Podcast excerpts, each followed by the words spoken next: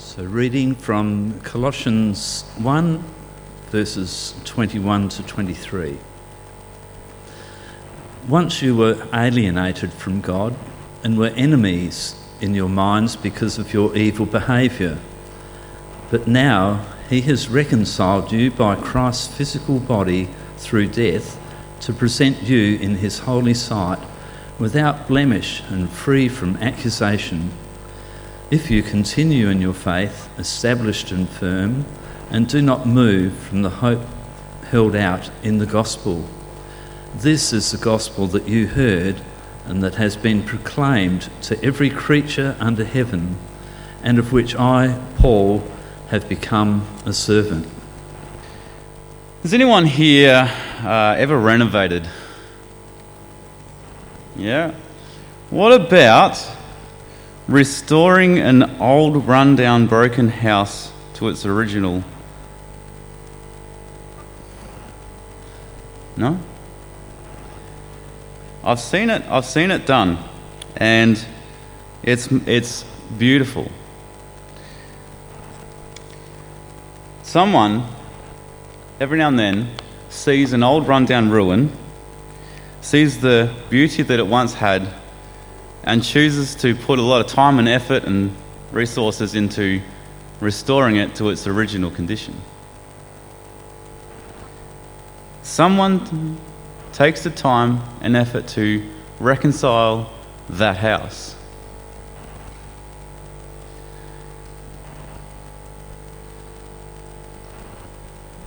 Similarly, most of us here have uh, experienced bad relationships.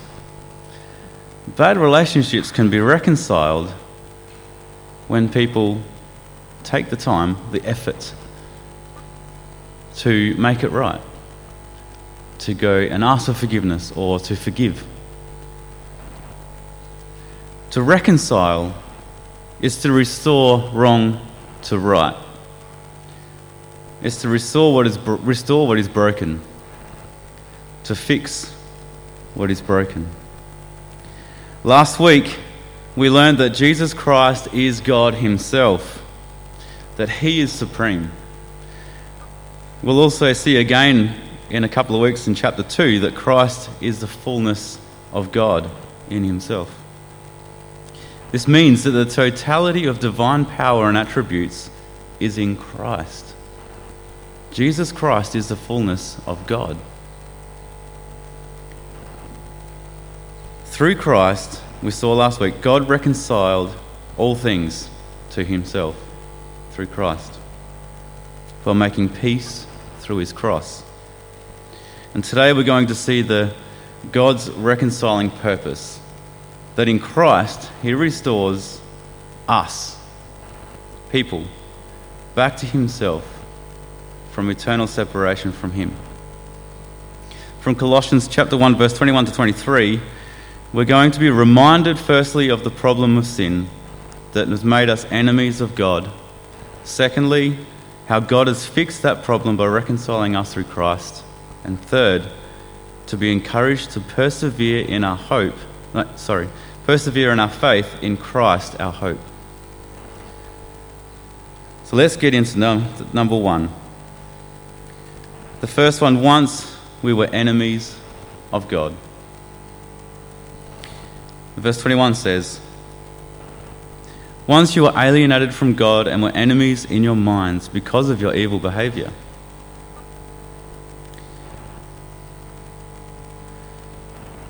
Now, Paul jumps straight in to remind us of who we were. And I think it's a very healthy thing for us to do often, to always remember who we were before God took action and chose to reconcile us. The Greek word for alienated here means estranged or cut off, separated. Before we became followers of Christ, we were cut off from a relationship with Him because of our sin. What God originally intended and created for all eternity was broken and destroyed. And we need to remember also that sin isn't just the bad behavior that we do, but is our attitudes towards God. And this is where our minds come in. Sin comes from our mind. Our sin nature that we are born with passed down from Adam when he fell. So our minds are naturally self righteous.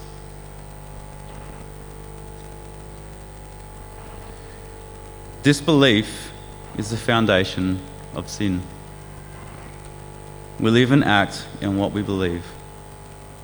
Jesus Christ said it himself on the Sermon on the Mount, if we remember that, that uh, you've heard it said if you that to, to not commit adultery, but if you look at another person with lust, you've committed adultery in your heart. Or do not murder, but I say if you hate another, you've murdered them in your heart. See, Christ is going past the action and to where it's coming from in our hearts or minds.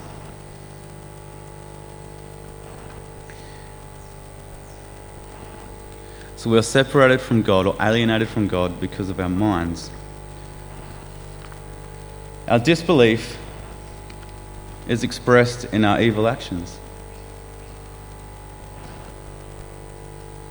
This passage isn't saying that we are enemies because, because of our evil behavior. Rather, our behavior is the result of our minds, where our minds are at. If we don't believe in God and His way, we will live contrary to it. We will live how we choose is right, not what God says is right. For example, if we believe there is no life after death, we will live like that. We will live for today, for tomorrow we die. We will try and get the most out of life today while we can before we die. It's not our evil actions that separate us from God, but our disbelief or denial. Our disbelief is expressed in how we live and act. We are confronted with this every day from people around us when we switch on the news when we look on social media. The lifestyle that we are, are confronted with is unrepent, unrepentant sin or disbelief. As Christians, we have chosen to repent from this sin, our lifestyle of disbelief. Though we sin and can act in a way that might look like we don't believe at times, these actions don't separate us from God. The things that we do do not separate you from God. Because we've chosen to believe and to repent from our sin. For example, you might make a bad choice one day and fall into sin, but that doesn't mean you lose your salvation. That doesn't mean you're not saved.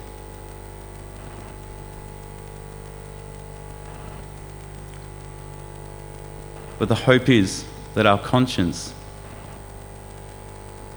will bring us back to that repentance that we chose. The problem that's being raised here that we had is unrepentant hearts that reflect our disconnect from God, our alienation from God.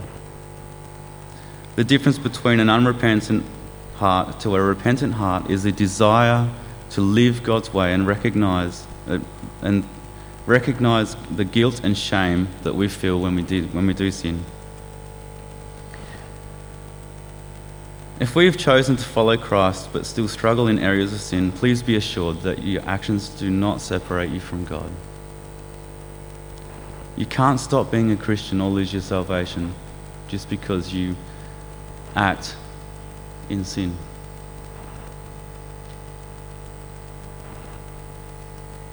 If you believe in your heart and mind that Jesus Christ is Lord and Saviour, you are saved.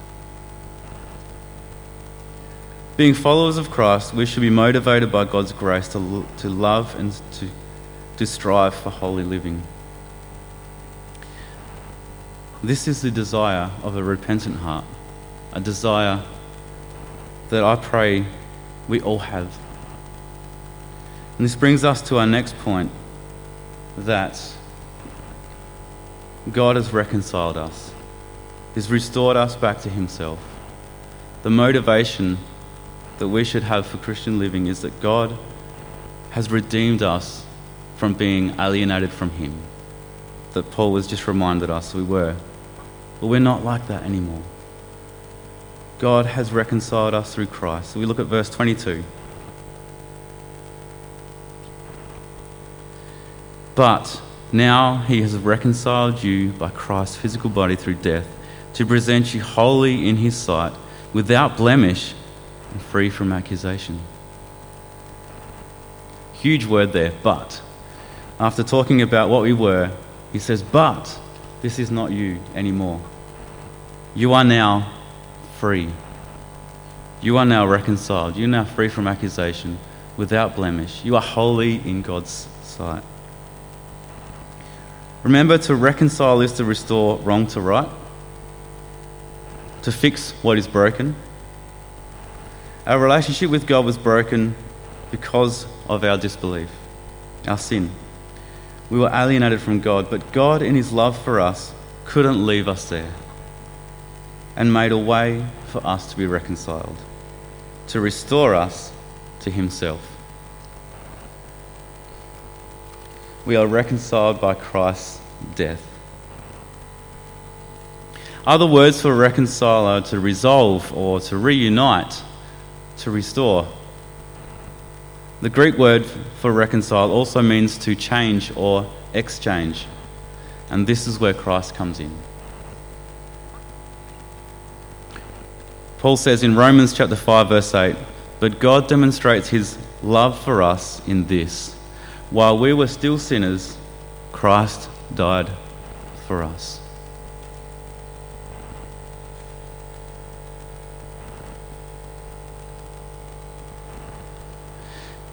We need to be reminded of why Christ had to die. Because the punishment for sin is death. Being separated from God who is the source of eternal life. We deserved to be separated from God forever because we were alienated in our minds. Life is eternal, the way God created it. And if we can't live with God, then for in eternity, then we'll live without God for eternity. So if we die still alienated from God, we enter eternity separated from Him. And we face an eternity of God's judgment against sin. It's because God is holy and He is just. Sin has to be dealt with. He can't just reconcile us and bring us back to Himself without dealing with the sin. He had to do something about the problem of sin that we had. So he took the entire punishment that we deserved, that we were awaiting on himself. Christ was sacrificed for us so that we could be reconciled. This is the same Christ that we've just learnt in the last couple of weeks, is the image of the invisible God. He has all the fullness of God in him. The same Christ who all things in heaven and earth have been created through him and for him. In him all things hold together. He is supreme. And yet he chose to humble himself, to take the punishment for sin that we deserved. He didn't deserve it, but his love motivated him to do that for us. Christ, God Himself, became a man, lived a sinless life because He is holy and righteous, and died for the sin of the world. But He didn't leave it there. Though Jesus Christ died, because He is God and He is the fullness of God and has power over life and death, He rose and conquered the grave defeating death, defeating sin, so that we could be reconciled, brought back to into a relationship with God Because of his sacrifice and victory over sin and death, he has paid the price for sin and made the way for people to be reconciled back to God. All that is required of us is faith. Faith in this awesome gospel. By faith we are saved. By faith we are reconciled and made holy and blameless in God's sight.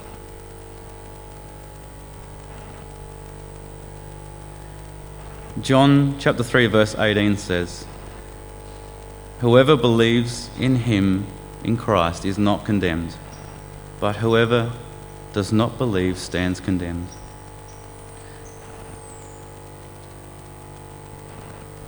So we see our minds have been uh, put into action here. Our minds were alienated because of disbelief. And now, our minds, to be saved, turn to believe.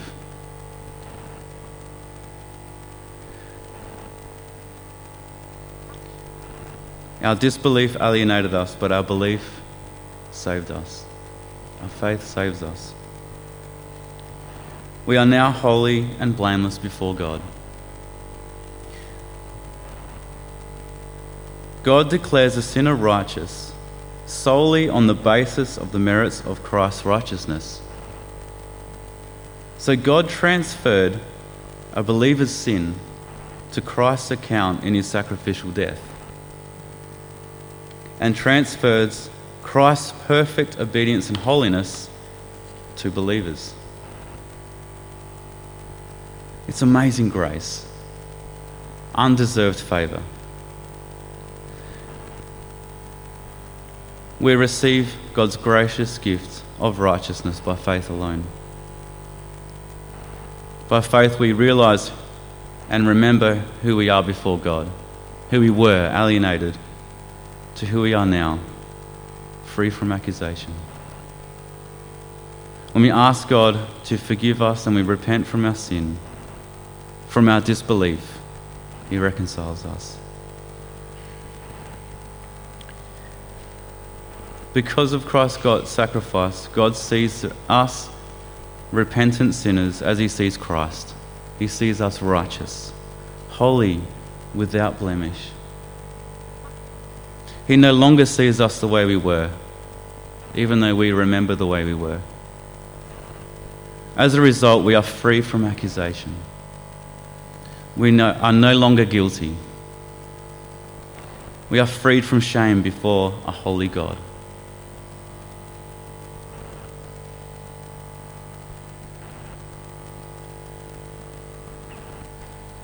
We are now reconciled and waiting to see the fullness of our reconciliation when God, we go to physically be with Him, our Lord and Saviour. Luther gives an example of our reconciliation. He describes our reconciliation uh, like a doctor giving medicine to a really sick person, a mortally sick person.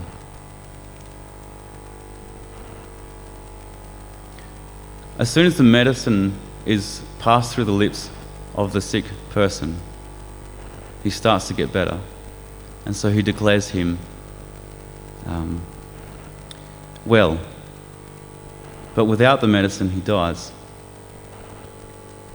Though they're not 100% after taking the medicine and still struggle with some symptoms of the old illness, they are well and they are getting better.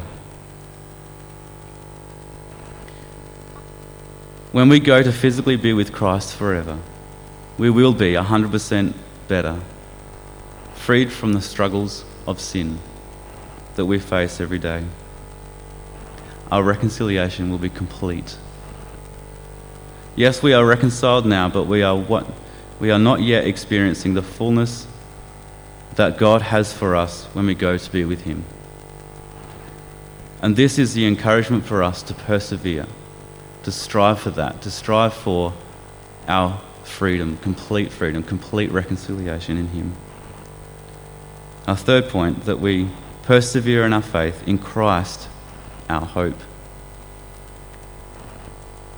Christ is our only hope. So we look in verse 23. If you continue in your faith, established and firm, and do not move from the hope held out in the gospel, this is the gospel that you heard, and that has been proclaimed to every creature under heaven, and of which I, Paul, have become a servant. The verb continue often has a sense of remaining in a place or locality. Faith is a state of being that God has placed us in His sovereignty.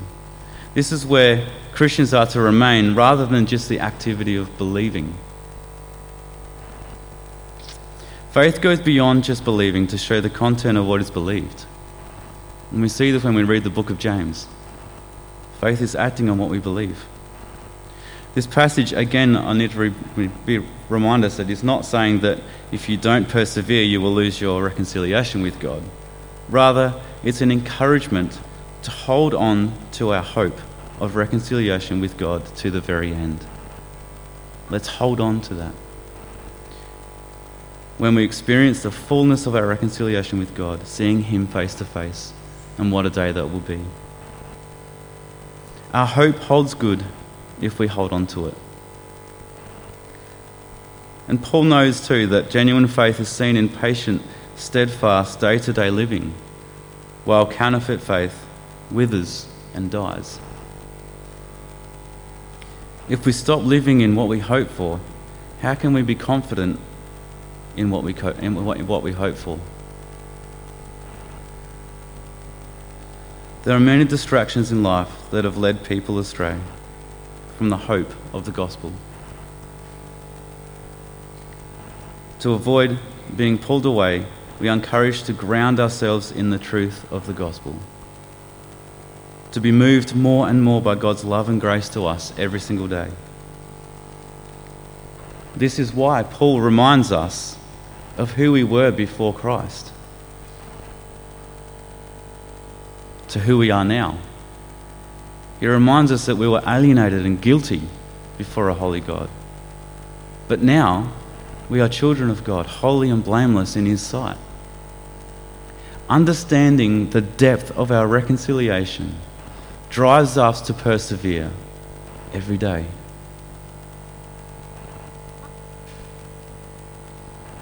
In addition to being declared righteous, Christians are also made new creations with a new nature that loves God, hates sin, desires obedience, and is energized by the indwelling Holy Spirit. We see this in 2 Corinthians 5. Endurance does not produce salvation it is empowered to show the reality of salvation, to show the reality of our reconciliation with God. It is faith established and firm in gospel hope. Faith established and firm in gospel hope. the words established and firm re- refer to the security of foundations and superstructure. We go back to the building here. When we build our faith on secure foundations and an immovable structure, our faith will be unshakable, unbreakable, immovable.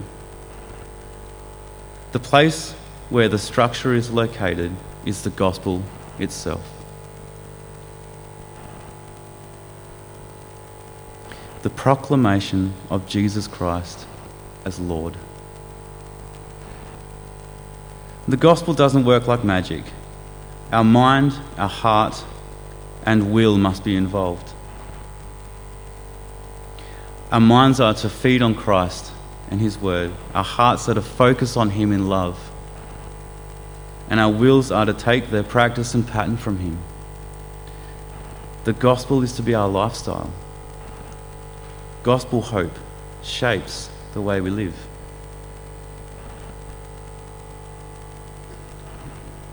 Paul goes on to say that in hearing the gospel, we are part of an audience that includes every creature under heaven.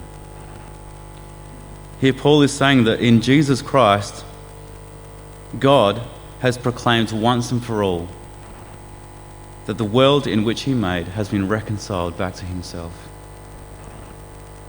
And we are like heralds, agents that are scattered throughout the earth with this message to proclaim to all people.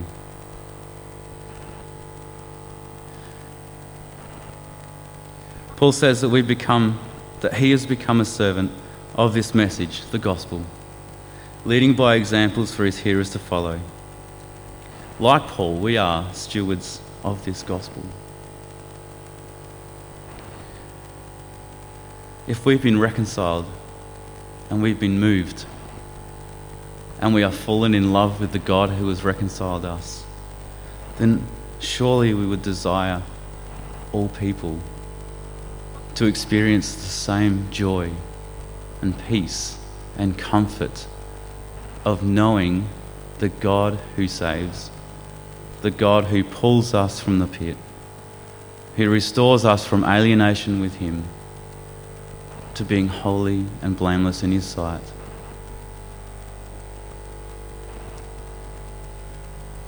Just as importantly as speaking the gospel, our lives are to show the gospel. How we live in and love others can often speak louder than words, but more importantly, give our words more power. A practical application from this is in our relationships with other people. If God suffered the greatest cost in order to reconcile us, then surely we too can show the gospel to the people around us in how we relate with each other. If we've wronged someone, we ask for forgiveness. If someone's wronged us, we forgive them.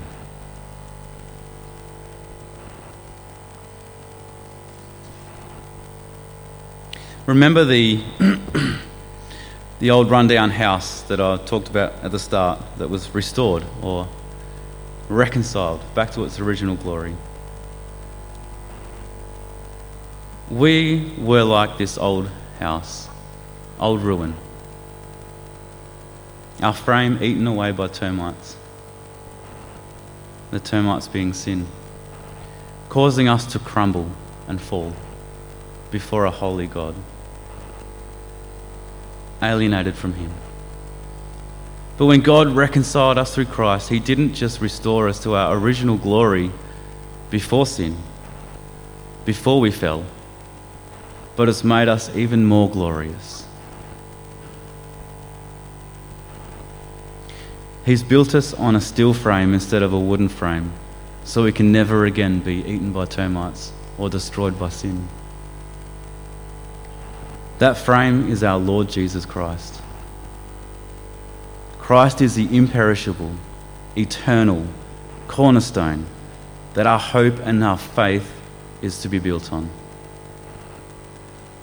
making our faith unshakable, strong, strong enough to persevere through. Sorry. Strong enough to persevere through whatever life throws at us each and every day until our reconciliation is complete.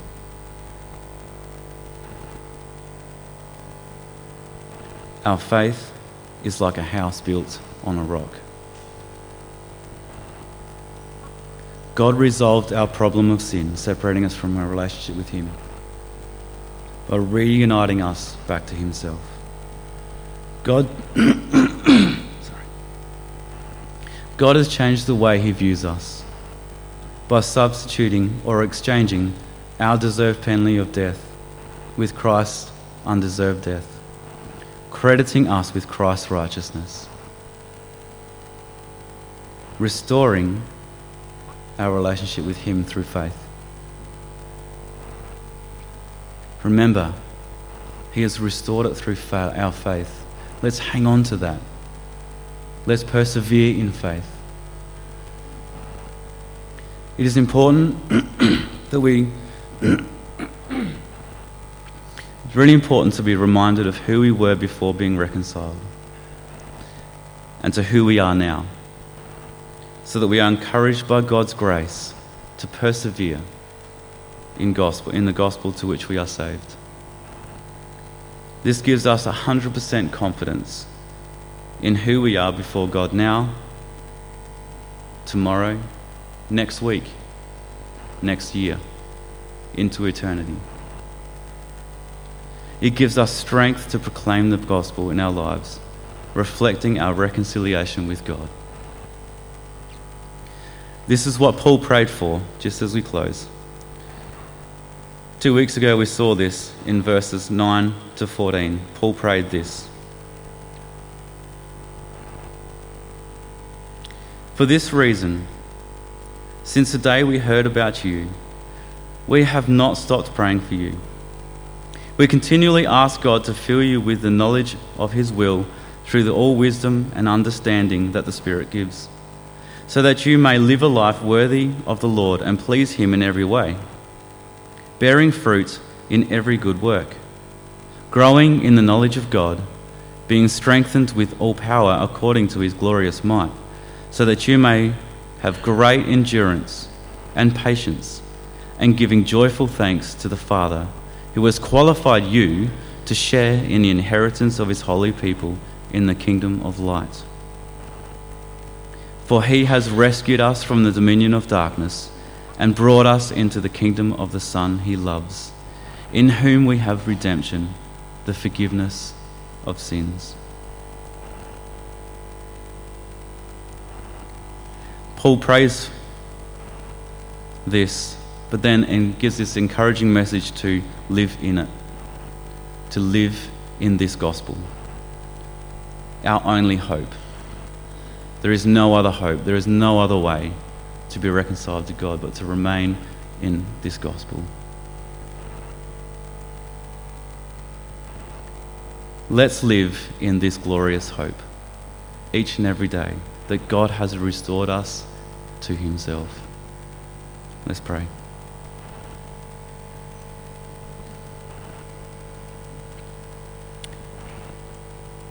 O glorious God, our Father, I stand amazed, stand amazed and in awe of your grace.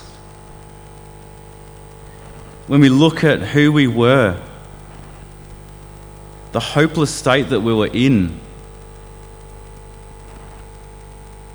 before you decided in love and grace to, to redeem us, to reconcile us. When we look at that and then look at the way we are now and the sacrifice that it took you to bring us back, we are overwhelmed by your grace. How amazing is your grace! We didn't deserve to be reconciled, but you loved us so much that your desire was for us to be restored back to yourself, and so you made the way. And although Christ is God Himself, Christ, the fullness of God, in all things hold together in Him, and all, all things were created through Him and for Him, comes, humbles Himself to take our punishment and to be hung on a cross. Father, give us the faith to believe. Restore our minds. Keep our minds strong in the belief of the gospel and in faith that perseveres. Lord, give us faith that doesn't just believe, but encourages us to live in the gospel. To strive for that day when our reconciliation is complete, when you come back and physically take us to be with you. Lord, we thank you that you have reconciled us and that our future is secure. We cannot lose our salvation. Help us to persevere in that. It is our only hope. Help us not to lose that hope, but to remain faithful in Christ, who is our only hope. In Jesus' name we pray. Amen.